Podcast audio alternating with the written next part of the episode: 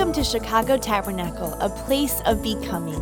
Wherever you find yourself, we pray that you would be encouraged today by God's Word.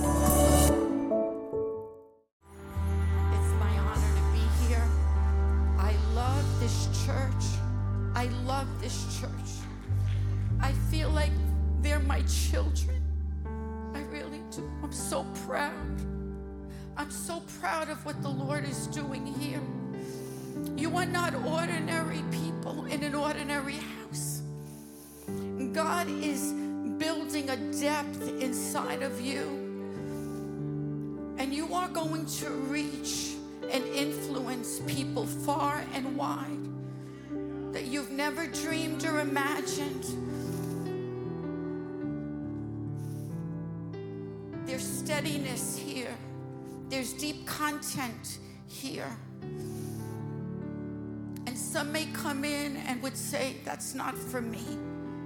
But those of you that desire that growth in the Lord and to be men and women of substance, you're in the right house. Philadelphia Tabernacle, Pastor Josh and Susie, we're in the right house. I love this place like I love my own church. I mean that. You guys are amazing. Only God knows the tributaries that's going to come from this place. I see churches rising up across the nations. Across the nations. In the world, I promise you, this is the last days. This is the time for the word of God to be spread. Father, in the name of Jesus, we declare the hand of God to be upon every single person that comes into this house, Lord, to be transformed, to be transformed, to be conformed into your image and your likeness, oh God. And let them go out into the world and say, I met a man who told me everything about me. And what he did for me, he could do for you. God, do it in Philly, oh God. Do it, God, in every place, God. You lead them and guide them in the name of Jesus. And we promise to give you and only you all the glory and the honor. God, anoint this word and let it be set forth with fire in every single heart. It's Mother's Day, but you're like a mother, God, that gathers her chicks underneath, oh God, your wings. So for men and women, God, today, let this place be set on fire with a baptism of faith in the name of Jesus. And everyone said amen and amen. You may be seated. I'm going to speak about Hannah today. Annie didn't know that, and she kind of prophesied like a Hannah.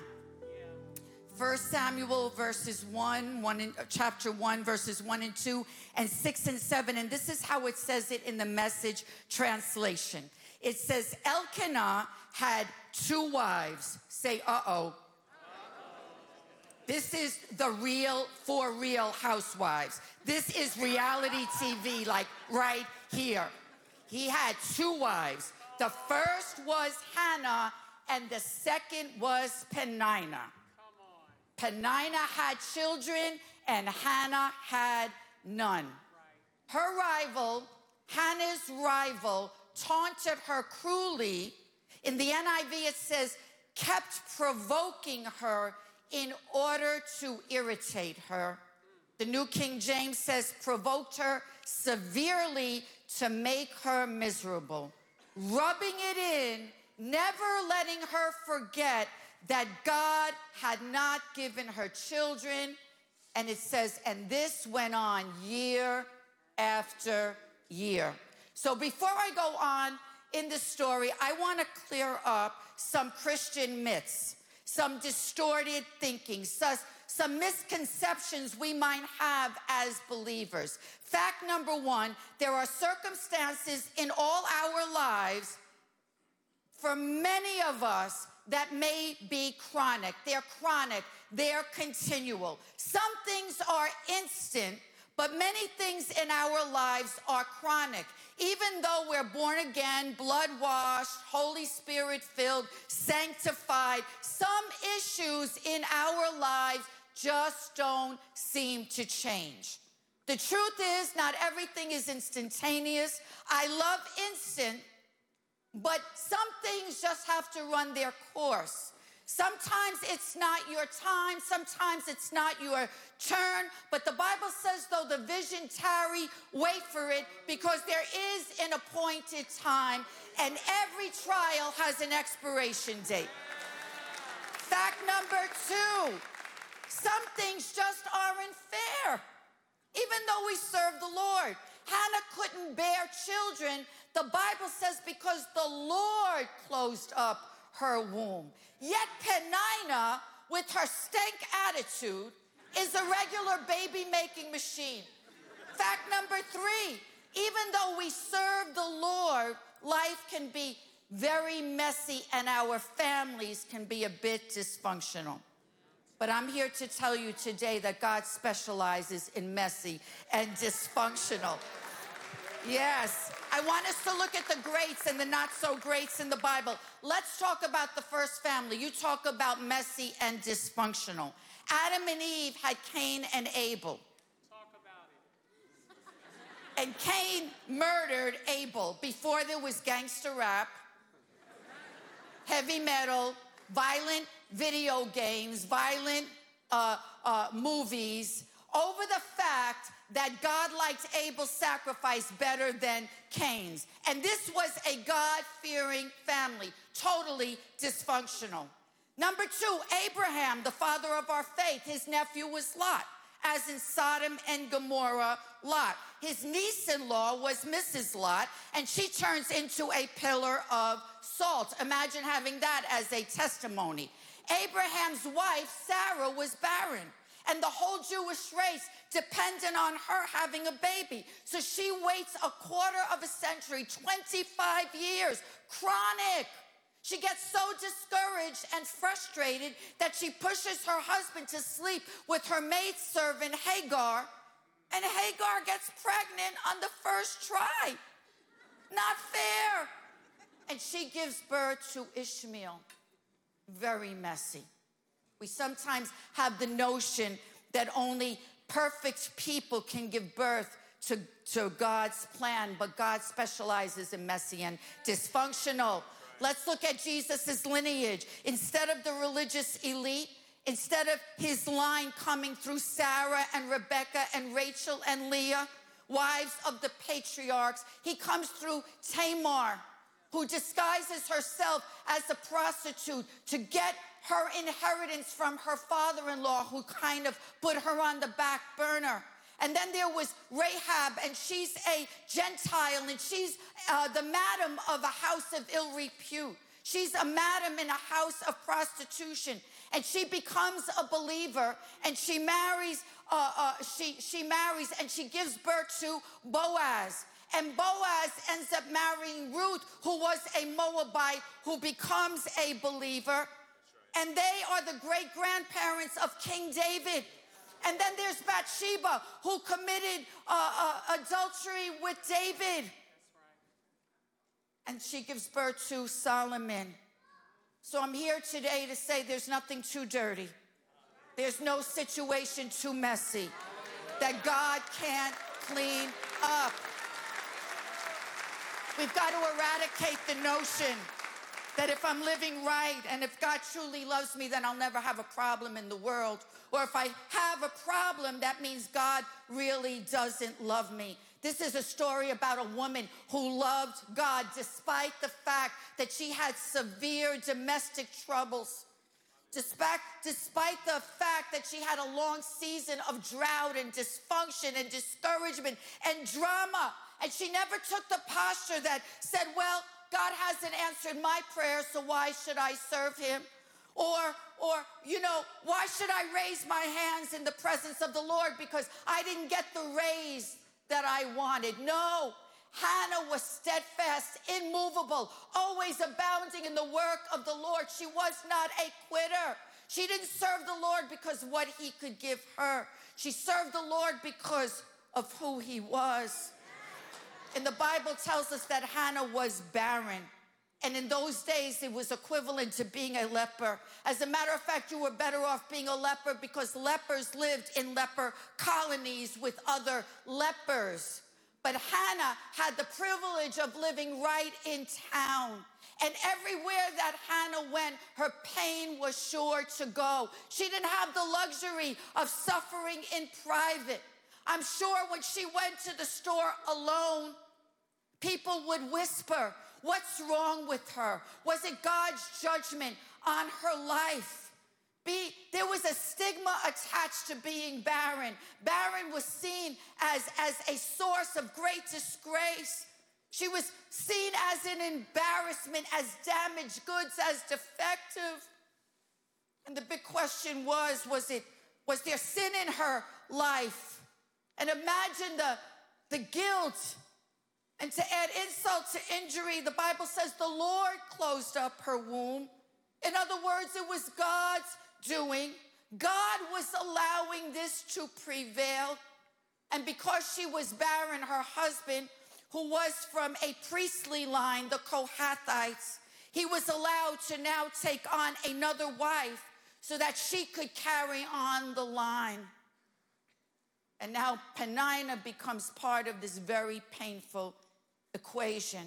And the Bible tells us that Hannah had children, plural, not a child, plural. Commentators believe she had at least four sons and two daughters. So Penina is spitting out those babies. And she became proud and arrogant, and she would look down on Hannah. And, and, and so let's do the math. If she had six children, she had to be part of this painful equation for at least a decade. And to the natural eye, Penina was blessed and Hannah was not. That's the, that's the rational conclusion that we draw, which tells me don't ever judge who is blessed by who is not, and who is not by outward circumstances. Just because somebody has a mink money, a mansion, and a Mercedes doesn't mean that God loves them more than you. Jesus' mother Mary had her baby in a stable, and God said she was blessed amongst women. So do not believe that false gospel that is out there that tells you that the more you have, the more God loves you. His favor is upon you. That is not the favor of God. The favor of God is that He sees you and that He is for you and He is with you. And the Bible tells us every time, every time they went up to the sanctuary of God, they would go up to the sanctuary once a year. But I want you to put us, to, uh, to put yourself in today's vernacular. So every time, that means every Sunday, every time they would go into the sanctuary, Hannah would expect to be taunted. That's what the Bible says. She would expect to be bullied her rival came with her into the house of the Lord. Penina was a tabernacle member, which shows me that some people come to perform the act of worship, but it's just an act. Hannah's pain and grief was not confined to Ramah, where she lived. No, it followed her all the way to Shiloh, where the ark of the covenant, the very manifest presence of God, was kept. And for her, it was a 15 mile walk of shame. Shiloh should bring relief, but instead, it's just a reminder that God hasn't answered her prayer. Some of you know what I'm talking about. Sometimes you could be so discouraged, you get to God's house, but you never get to God. You get to the house of God, but you never get to the God of the house. And here's the most ironic part year after year, she's a stone's throw away from the very presence of God. She goes up, but she doesn't go in. She goes up, but she never makes contact with the living God. Sometimes we go to church, but we don't go to war. Year after year, she came back home without getting what she needed from the only one that could give it to her. But the Bible tells us in 1 Samuel 1 9b, and this is my favorite scripture. It says, One day Hannah stood up. One day, Hannah stood up. One day, Hannah changed her posture. One day, Hannah got this sanctified aggression. One day, Hannah thought if God did it for Rachel and Leah and Sarah, God can do it for me. One day, faith replaced discouragement. And now the promises of God became bigger and Penina became smaller. The Bible tells us that she was filled with faith and she goes into she goes into the very tabernacle. She defies protocol. You see, when God fills you with faith, you do things that you would never otherwise do. You will run to the altar instead of sitting in your seat. You will say and declare things with your mouth that you've been afraid to say before. She is baptized with faith. And the Bible tells us without faith, it's impossible to please God. We cry tears, and God bottles those tears. But when those tears are put in a bottle and you say, God, I am crying now, but I know that I know that you can change my situation. You see, faith is the perfume of heaven. Faith is the perfume of heaven. When we have faith, it's like the nostrils of heaven open up and he says, Oh, yes, oh, yes, I'm going to go for on their behalf because they believe that I am able to do what they are asking me to do. And she runs into the tabernacle. She defies protocol. And when she gets inside, Eli the priest, he was sitting when he should have been standing. And because he was sitting, he has no discernment and he misjudges her. And I just say this on a side note leaders, we need to be standing not sitting down at our post. Because isn't it true? Every time you go to make a bold move to the Lord, there'll always be somebody that will accuse you because the enemy doesn't want you behind those curtains. God, the enemy does not want you to make contact with the living God. When you think of Mary of Bethany, the first time we see her, she's sitting at his feet and her sister Martha accuses her, Jesus, tell her to help me.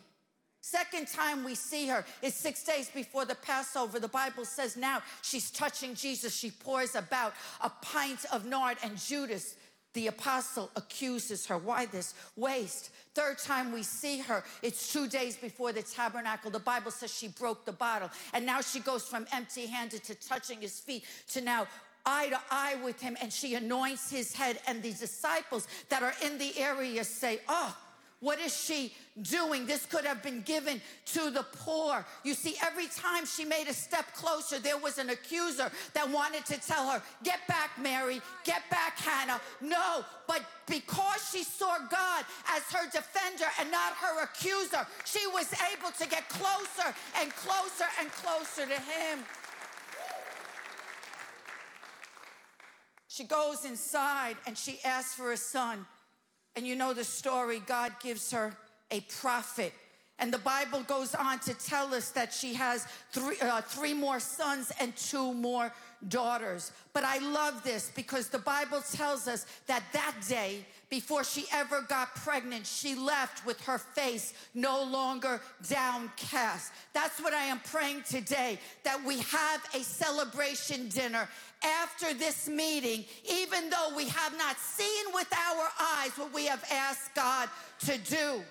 And the Bible tells us that she dedicates him to God. Whatever God gives you, give it back to him because no one could do what God could do when you put it in his hands. And I love this. Mothers of young children, the Bible tells us that she dedicated him to God. She gave him and she put him in the temple. And year after year, she dressed him in a linen ephod. And the Bible tells us she adjusted it to side. Year after year, when he was little, she dressed him as a priest long before he ever did anything priestly. And year after year, she adjusted that ephod to size. Year after year, as we speak to our children as we tell them and declare over them what God has in store for them. Not telling them what they're not and how bad they are. Tell them that they're God's child and God has a purpose and a plan for their life to prosper them and not to harm them, to give them a hope and a future. We have to dress our children as priests because if they belong to you, then they belong to the Lord. Let me say this many of us can relate to Hannah. You don't have to be childless to know barrenness. Barrenness is the absence of God's intervention in any situation. And where there's barrenness, there's heartache. So I'm going to tell you my story. I love the Lord. I got saved at 25 years old. I was a crazy person. I did drugs from the age of 10 to 25 years old. I've been arrested. I've been hit by a car. I tried to commit suicide. I was born at two and a half pounds, but God obviously had a plan. So I have, I get saved miraculously, my husband and I, and we love the Lord with every fiber of our being. I said this last night every time I am in a service, it's like it's my first time because I know what it is to live in the streets. I know what it is to live going to clubs at 11, 12 years old, after hour clubs. So, how dare I not be in the presence of the Lord and think, oh, I never thought, oh, another club. Well, I will never think, oh, another time in the presence of the Lord. It's always fresh, it's always new, it's always amazing because you never know what God can do. So I raise my kids, and the way I live at church, we become pastors. We are the first church that comes out of the Brooklyn Tabernacle. And God was so faithful to us. But now I have my children, and they are growing up. And all of a sudden, my oldest son becomes a preteen. And kind of like Chrissy, there's transformers. There's more than meets the eye. Maybe someone can help me. They're changing right before your eyes. And the little children that went to VBS and knew all their scriptures, all of a sudden, you start to see deadness in their eyes. And you see that something is not right. And because sin is infectious, it started to travel down to my middle son and then my younger son. And they're getting older and older. And it was a very dark time, and my house was full of spiritual children, but, but, uh, but void of spiritual life. And I always said, God, if my kids aren't going to serve you, take them home now because I'd rather know they're tucked away in heaven than to be out there in the world. And here we are, we're pastors, and I felt ashamed and, and disgraced. And I kind of felt like, you know, maybe we should step down from ministry. You know, we, you know, as kids, your, your pastors' kids, they sit right in the front. And, you know, during the worship service, you know, I would open my eye and one would escape and then two would escape and three would escape. But we, we have a church and we have a balcony and everybody's eye was on me so I couldn't run after them. And I couldn't beat them the way I wanted to beat them, right in that front row, like hold on to them and say, Don't you dare leave this building. So every time I was in the house of the Lord, my pain would follow me. I felt ashamed and I felt disgraced. And on top of it, I'm the head of the intercessory prayer ministry. I learned how to pray from being at Brooklyn Tabernacle. So I remember when I used to head the youth, and the uh, we would we would have the youth meeting till 10 o'clock on a Friday night. And then after the youth meeting was over, the little old people would come. Now I'm a little old person. And they would say, Sister Maria, I'm praying for you. And I used to think to myself, that's nice. But, you know, little old people. But I'm doing the most important thing I'm speaking. And then we start our church. And then I realize wait a minute, something's missing. My husband's speaking, but the words, they're like, they have no energy.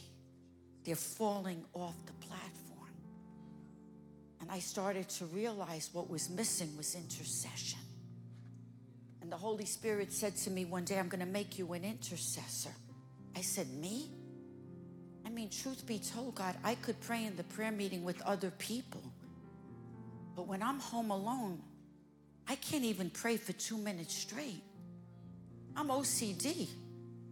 You know, I sit down and I have all the intention to pray. But then all of a sudden, I see the piece of lint in the corner. And there I am, off to get the piece of lint. And then I sit down again and, you know, Lord God, oh, did I get the mail? Let me see if I got the mail. Then I'm back there, and then, oh, yes, Lord, here I am. I, I want to intercede. Did I defrost the chicken? I have to make chicken now tonight for dinner, and day after day, and month after month, and year after year. I had no concentration. Anybody like that in the house? But then all of a sudden, God said, I'm going to make you an intercessor. And He showed me a clock in my kitchen. And I have this big clock and with pretty letters and pretty color. And He says, You see that? That clock, I mean, it's like, yes, Lord, how can you miss it? He says, You see the little mechanism in the middle of the clock? He says, Nobody ever buys a clock because of the mechanism. I mean, you never go to the store and go, Ooh, what a mechanism. Gotta have that clock. Look at that mechanism. He says, But without that mechanism, that clock is useless. He says, That's what intercession is to the house of God. That's what intercession is to your life. He says, You never buy a house because of the boiler room. You never go, honey, I gotta have that house. Did you see that boiler room? But you know what? When it's cold, all eyes go to the boiler room. And you know a boiler needs three things it always needs a flame, it always needs fresh water, and it always needs fresh supply of oil. And that's what we need. We always need a flame. We always need the fresh water of God's word. And we always need fresh supplies of oil. That's why you must come to the prayer meeting. You cannot just be a Sunday Christian. Unless you're working, you need to make your way here because here's where you get the fresh supply of oil. So I get a group and we start to pray. And even before my kids became teenagers, we were praying, God, give us a youth ministry. God, give us a youth choir. And I would feel like the heavens were like brass. I would hear her voice saying, That's not for you. That's not for your little church. And I would feel like, you know what, you were you were a drug addict. You're lucky you're saved. Anybody feel like that? You're lucky you're saved. And we would pray and we would pray and we would pray. And my kids now are getting big and now they're teenagers. And I would run to the altar and I would cry buckets at the altar. But nothing changed because I didn't change. See, I would pick up those same old carnal weapons like nagging, self righteousness, arguing, instead of the weapons that are mighty to the pulling down of strongholds. But one day, I'm reading my Bible, I'm sitting at my kitchen table.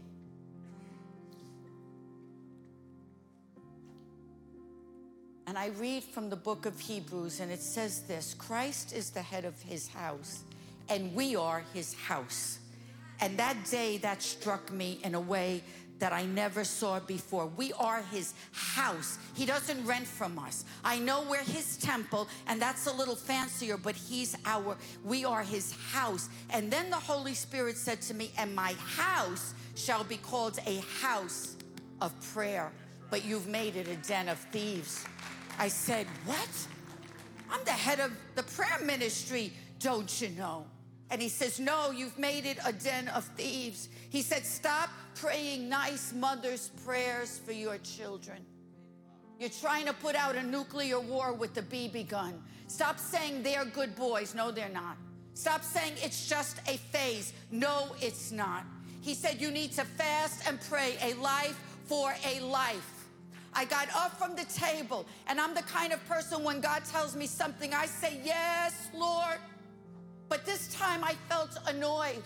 And I didn't understand why. I felt like, God, I have done everything I could do. I don't understand what's wrong. And I, I kind of said, God, I, I believe you say Billy Graham's son because that's Billy Graham.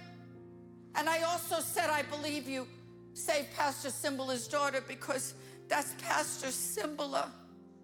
But I don't believe that you really saved my children. And then I realized that faith wasn't a fruit of the Spirit.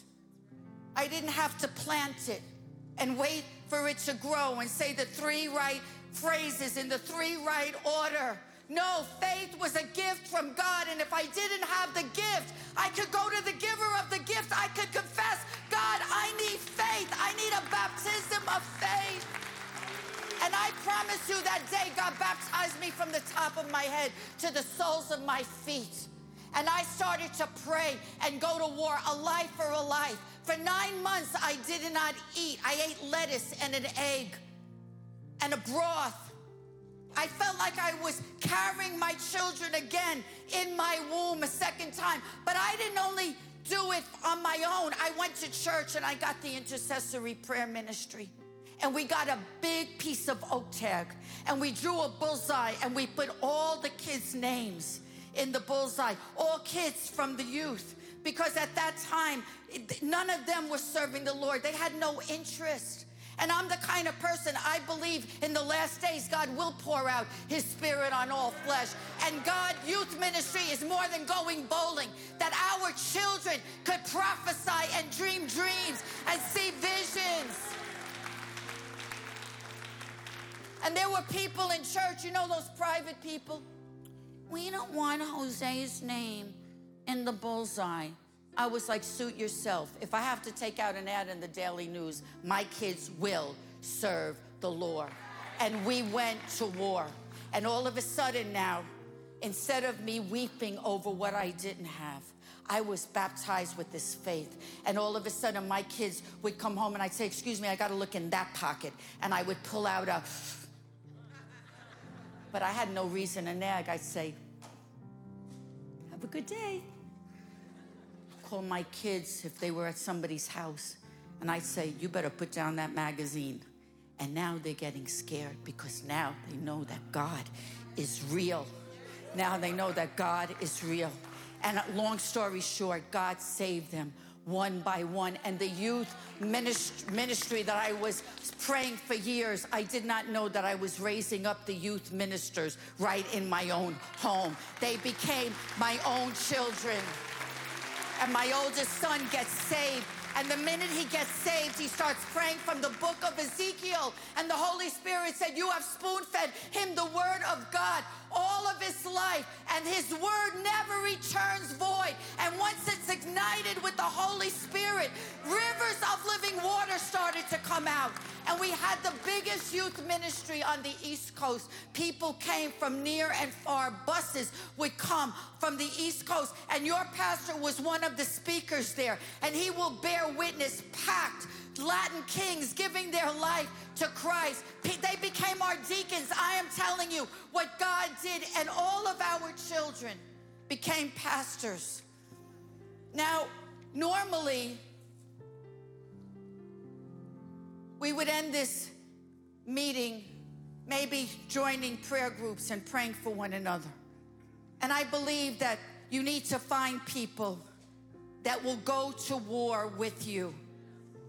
Find mothers and fathers join with other people that need children to be uh, saved and changed because God is able to break every demonic strategy. Listen, we need a revolution. We need a generation of believers that will not give up. They will stand up. I love this. Nehemiah, he says, after I looked at the situation, I stood up and I said, Don't be afraid of their faces. Fight for your sons, fight for your daughters. Look at this, judges. I, Deborah, stood up, a mother in Zion Phinehas stood up, Psalm 106, and the plague was checked. So we never should give up. We have to stand up. But I want us to leave here baptized with faith today because you're going to leave here celebrating. God is going to do something. I truly believe it. Look what King David says Oh, magnify the Lord with me. Let us exalt his name together. Listen, we can't make God any bigger than he is, but we could make him bigger in our own understanding. That word magnify means to make great and powerful. We need to make God greater in our own understanding. And when there's a group of believers that are baptized with the Holy Spirit, there is a multiplied anointing. That's why we need to gather together because God is bigger than our problems. He's bigger than any opposition. He's bigger than any disease. He's bigger than any attack. He's bigger than our frustrations. He's bigger than Monday's murmurings, Tuesday's trials, Wednesday's weepings, Thursday's trauma, Friday's fickleness, Saturday's sadness, because today is supernatural Sunday. He's bigger than our struggle. I want to tell you who God is. And then they're going to come back and they're going to sing, and Pastor's going to get up. But listen, God is the commander of the Lord's army. He is the father to the fatherless. He is the God of the whole earth. He is the God who does wonders. He is the God who forgives. He is El Elyon, the most high God. He is El Olam, the everlasting God. He is El Roi, the God who sees. He is El Shaddai, God Almighty. He is Yahweh. He is the Lord, is my salvation. He is Jehovah Jireh. He is God, my provider. He is Jehovah Gomalah, the God of recompense. He is Jehovah Makadeshem. The Lord is my sanctifier. He is Jehovah Makkah, the God who strikes. He is Jehovah Nisi. The Lord is our banner. He is Jehovah Rapha, the Lord our healer. Jehovah Rohai, the Lord my shepherd. He is Jehovah Sabaoth, the Lord of hosts. He is Jehovah Shalom, the God our peace. He is Jehovah Shammah, the Lord who is present. He is Jehovah Tsidkenu. He is the Lord our righteousness. He is the God who hears my prayers. He is the exceedingly great joy. He's my hiding place. He's my shield. He's my keeper. He's my fortress. He's the shade at my right hand. He's a very present help in time of trouble. He holds the keys of hell and death. He's our holy advocate. He is our defender. He is the author and the finisher of our faith. His name is Jesus. His name is Jesus. His name is Jesus.